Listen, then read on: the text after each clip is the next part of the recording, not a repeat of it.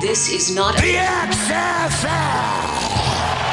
Hey everybody, this sneak preview of This Is Not the XFL show is brought to you by Pretty Easy Podcasts. If you've ever thought about doing a podcast but did not want to do all the technical stuff, you have a great idea, you have a passion, you want to do a show, you maybe don't have the time, you need someone to help you, go to prettyeasypodcast.com and get started today. Of course, the full episode of this show is on Patreon. Give to our Patreon on any tier of your choice and get all sorts of extra XFL content and, of course, a whole lot of football talk, all the football talk you can handle. Check it out.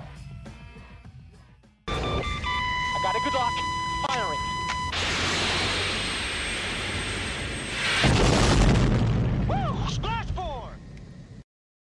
Kevin Allen, Mike Jones of the USA Today basically wrote an article that kind of made us think that the AAF could be Dunsky owner Tom Dundon, the majority owner, the Carolina Hurricanes owner who put in 250 million allegedly into the AAF, was uh, speaking with the US with USA Today and and said the NFLPA might be costing all of us hot AAF action.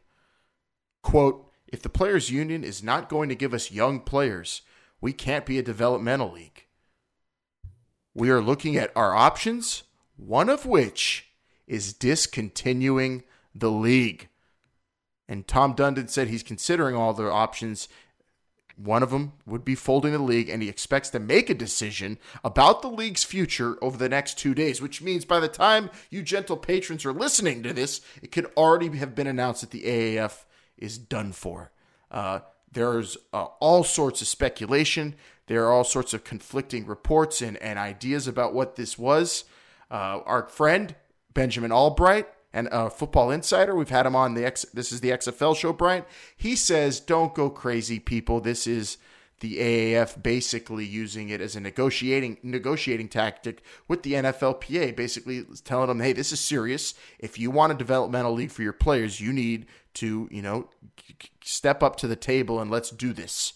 Uh, he was kind of, you know, doing the Conor McGregor thing, but except not on Twitter, saying Conor McGregor says he retires. Tom Dundon says, "I'm folding the league." NFLPA. What, what did you What did you make of this crazy news that came out today?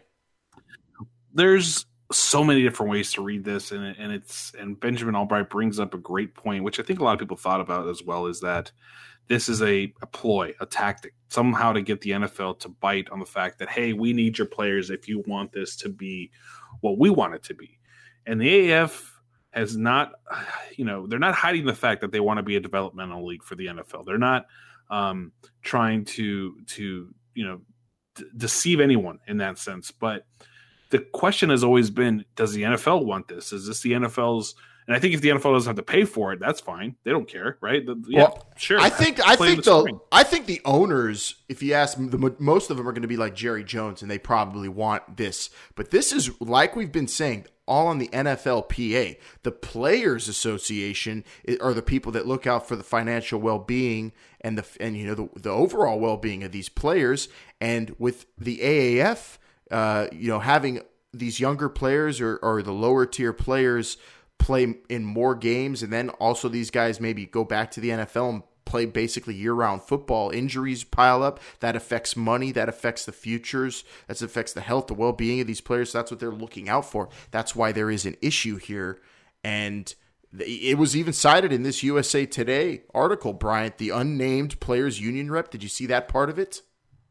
I did. That was the probably the most interesting part of this whole thing, uh, Alan. Um, and right here, I'll just say I have it right here somewhere. The UNIA is founded on belief that using active NFL players and practice squad members for the AAF would violate the terms of the CBA and the restrictions that prevent teams from holding mandatory workouts and practices throughout the offseason. Okay, stop The there before the next part. Okay. That just that we'll pick that one off first. So first part concern of the NFLPA right is yo we have a CBA. Like you can't hardly practice at all if you're an NFL team. You know they're they're so restricted in training camps now. There's no two a days anymore. There's none of what there, there's nothing like it used to be. It's No full pad it's- practices. during it's crazy. Yeah. It, yeah, it's crazy. And these coaches, I mean, they they are they're Jon Gruden when he get, got to the Raiders w- went nuts because of how little time you really do have with a lot of your players in the NFL. So the C and that's because the CBA, that's what was negotiated. Well done by the NFLPA. Who the hell wants to be out in 103 degree heat with pads on? Uh, but that is part of the deal with the NFL. And if the AAF is part of the NFL and that's happening at a, that time of the year or even earlier, you know, that's there's no nothing in the CBA really about the AAF, but that does constitute practice and and be being involved in team activities at a time that's kind of restricted as of now with the current CBA, which we all know is coming up and is probably going to be a bloodbath when they have to renegotiate that thing. Throw in the AAF, it, it's even more messy. But go on. Yeah, no, well, no, just to to to double down on your point, it, we said this before. The the